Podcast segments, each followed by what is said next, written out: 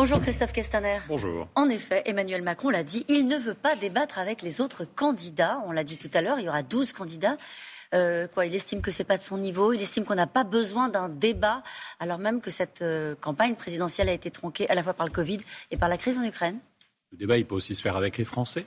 Il peut aussi se faire avec des journalistes. C'est ce qu'a fait le président de la République, rien que sur la journée d'hier. Et puis vous verrez dans les jours qui viennent combien il ira au contact des Français, combien il ira se confronter euh, avec les journalistes. Par contre, ce que ses prédécesseurs ont fait, c'est-à-dire ne pas rentrer dans une campagne où, dans le cas présent, vous avez 11 candidats qui sont contre vous avec un temps de parole identique. Je prends un exemple, hein, vous donnez 5 minutes à chacun des candidats, vous arrivez à une situation où vous avez deux heures de candidats qui vont dire et critiquer Emmanuel Macron, et puis on lui dira vous avez 10 minutes, seulement 10 minutes pour répondre. Donc ça n'est pas un débat, ça n'est pas un mm. débat équilibré. Par contre, la confrontation, et en particulier avec les journalistes, me paraît absolument nécessaire. Mm.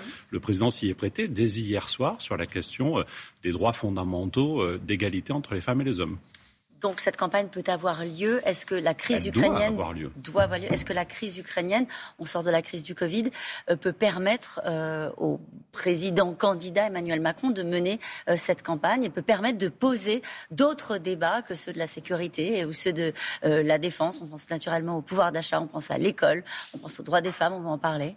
Vous pensez que c'est possible? Je pense que c'est possible et nous devons le faire, mais évidemment la crise et la guerre en Ukraine impactent, impactent à la fois les enjeux européens impactent à la fois le quotidien des Français, et donc le président de la République doit continuer à protéger l'Europe, à protéger la France et à protéger les Français, et en même temps, le candidat doit projeter le pays sur les sujets que vous venez d'aborder. Il l'a fait dès hier et nous continuerons à le faire. C'est plié? Non. D'abord, euh, ce serait une erreur de penser cela, parce que la vue politique montre que rien n'est jamais écrit. Et en plus, ce, serait une forme d'arrogance. Or, moi, je sais, euh, et je le répète depuis de longs mois, que l'arrogance peut tuer, alors que l'humilité, jamais. C'est un mot qu'il a beaucoup utilisé, euh, l'humilité, dans les premières prises de parole, hein, donc dans des vidéos qui ont été mises en ligne par l'Élysée ou lors de son débat avec les Français. Comme vous dites, il y a un problème d'arrogance dans l'image que peut envoyer Emmanuel Macron dans ce début de, de campagne. C'est comme ça que vous l'analysez? Non, mais on est à l'écoute des journalistes la première question que vous ah m'avez posée, c'est est-ce que c'est plié? Et si certains journalistes peuvent penser que c'est plié, ça veut dire qu'on pourrait se prêter euh, à cette tentation-là. Et donc le fait de dire non, ça n'est pas plié, et oui, il faut être humble, je pense que c'est la bonne réponse. C'est aussi à vos troupes que vous le dites, non? Que ça n'est pas plié. Euh, ils regardent les sondages, hein, les supporters d'Emmanuel Macron et ceux qui seront amenés à voter euh, au mois d'avril. L'idée, c'est aussi de, de, solliciter la mobilisation de tous Bien sûr, parce que cette campagne, elle doit être démultipliée par les parlementaires que je représente à l'Assemblée nationale, mais aussi par des ambassadeurs, par les maires qui se sont engagés, par les comités de soutien. Mais vous savez, dès le mois de septembre, rentrée parlementaire à Angers de mon groupe, j'ai tenu le discours que je vous tiens, celui de dire attention à l'arrogance, humilité, humilité, humilité. Notamment parce que dans le dialogue avec les Français, si vous voulez bien écouter ce qu'ils vous disent et que vous êtes sûr de vous, vous n'écoutez pas. Qu'est-ce qu'ils vous disent les Français? Aujourd'hui, l'inquiétude, l'inquiétude face à l'Ukraine, et puis euh, une forme d'évolution où euh, on entendait des qualités au président, mais aussi des reproches. Et là, on entend beaucoup sur les marchés le fait que, heureusement, qu'il est là. Parce que? Parce qu'il tient la barque, parce qu'il euh, est euh, un capitaine aujourd'hui dans les confrontations internationales, parce qu'il est un leader européen incontesté. Il commence à faire des propositions. La première, la suppression de la redevance télé. Alors, Éric Zemmour et Marine Le Pen considèrent qu'ils s'emparent d'une proposition qu'ils ont formulée depuis le début de la campagne. Macron fait du Zemmour il y a une énorme différence. L'un et l'autre veulent supprimer le service public audiovisuel.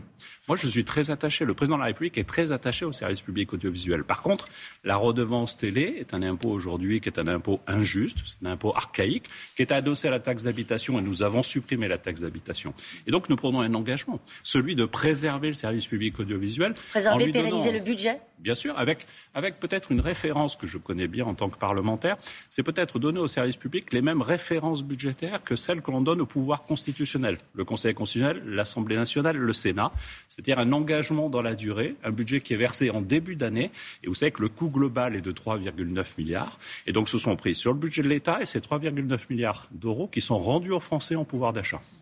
Euh, le candidat a annoncé le triplement de la prime euh, Macron, euh, prime défiscalisée instaurée depuis 2020. Ça, c'est aux entreprises de la verser. La prime Macron. Ce sont les entreprises qui la versent ah oui, Donc en fait, il annonce le triplement d'une prime versée par les entreprises.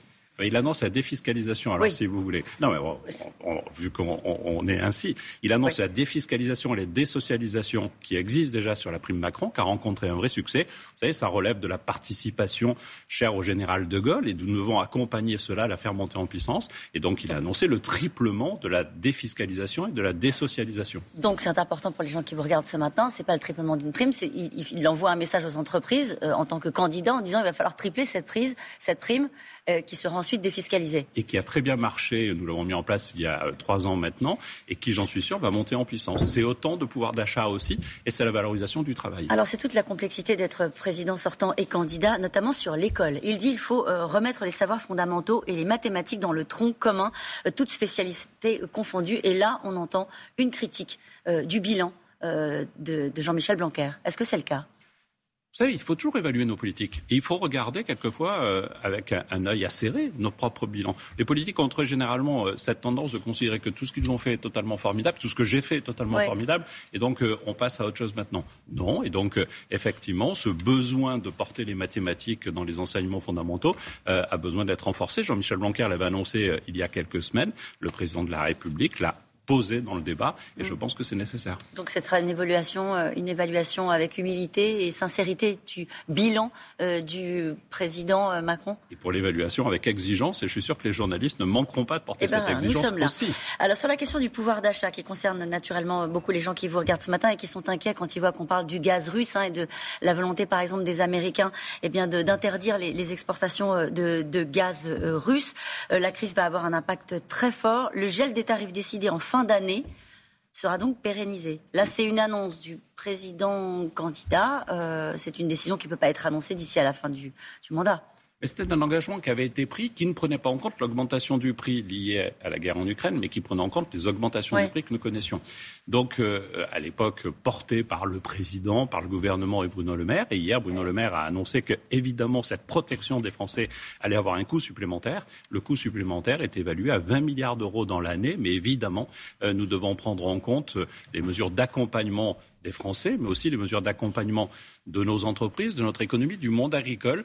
Et le président a demandé au Premier ministre de présenter un plan de résilience. Il s'est travaillé au niveau européen jeudi et vendredi. Et la semaine prochaine, des mesures concrètes devront être mises en œuvre pour préserver la France et donc aussi les Français. Avec un choc inévitable sur la question de l'énergie qu'il faut euh, euh, prendre en compte, il faut déjà commencer à dire aux Français qu'il va falloir peut-être euh, vivre différemment, consommer moins. Est-ce que c'est des projections que vous faites en ce début de campagne, puisque on est à un mois de l'élection, mais on est au début de la campagne non, mais d'abord, moi, je ne dis pas aux gens couper le radiateur parce qu'aujourd'hui, euh, il faut se chauffer et, je n'ai pas ce propos-là. Mais ce que nous faisons dans la construction de la projection énergétique, c'est à la fois répondre à l'urgence et des mesures de neutralisation des prix pour faire en sorte que les Français ne voient pas leur facture exploser, contrairement aux pays voisins d'ailleurs que nous, connaissons.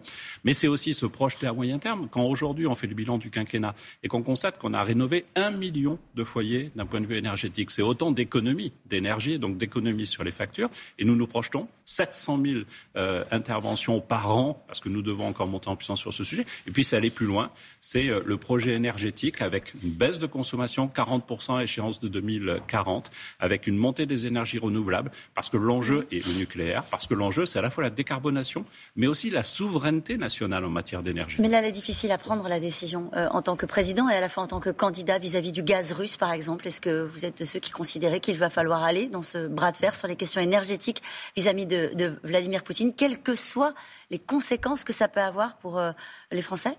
Quand on est dans une logique de guerre, et même si la France n'est pas en guerre avec la Russie aujourd'hui, il y a une guerre en Europe, elle a des conséquences. Et donc, euh, on ne peut pas imaginer que les sanctions qui sont prises contre la Russie soient sans conséquences. Ça vient d'être présenté juste avant que nous débutions euh, notre C'était pour la Russie, ce sera pour la France, c'est pour les Français. Ah, mais les conséquences euh, sur les banques françaises, par exemple, qui ont été évoquées tout à l'heure, même si nos banques sont peu exposées sur le marché russe, elles sont là. Et nous devons les assumer, mais du coup, il faut qu'effectivement l'État se mobilise pour accompagner les conséquences pour les Français. Mais l'objectif est qu'effectivement, nous puissions tous ensemble aider la démocratie et préserver la démocratie aussi en Europe et dans notre pays. La journée internationale des droits des femmes, quand même, après cinq ans d'Emmanuel Macron au pouvoir, vous considérez que les droits des femmes ont progressé? Quel bilan faites-vous? Oui, ils ont progressé sur toute une série de mesures. Est-ce que tout a été fait? Non. Et nous devons continuer à agir. Je pense que c'est un combat permanent. Mais nous avons aussi euh, des avancées significatives sur le droit de la pension alimentaire que nous devons renforcer encore. Sur, il y a quelques semaines, par exemple, euh, le droit à l'IVG qui a été réaffirmé par une proposition de loi que nous avons portée, la PMA pour toutes. Quelle restera la priorité dans le deuxième quinquennat? Oui, parce que comme l'a dit le président, nous partions avec un retard important. Beaucoup de chemin a été fait. Est-ce que tout a été fait? Non. Et donc nous devons poursuivre parce qu'il en va même de la façon dont on vit ensemble. Merci beaucoup euh, d'avoir été mon invité ce matin. Je vous rappelle que vous pourrez retrouver cette interview quand vous le souhaitez en podcast.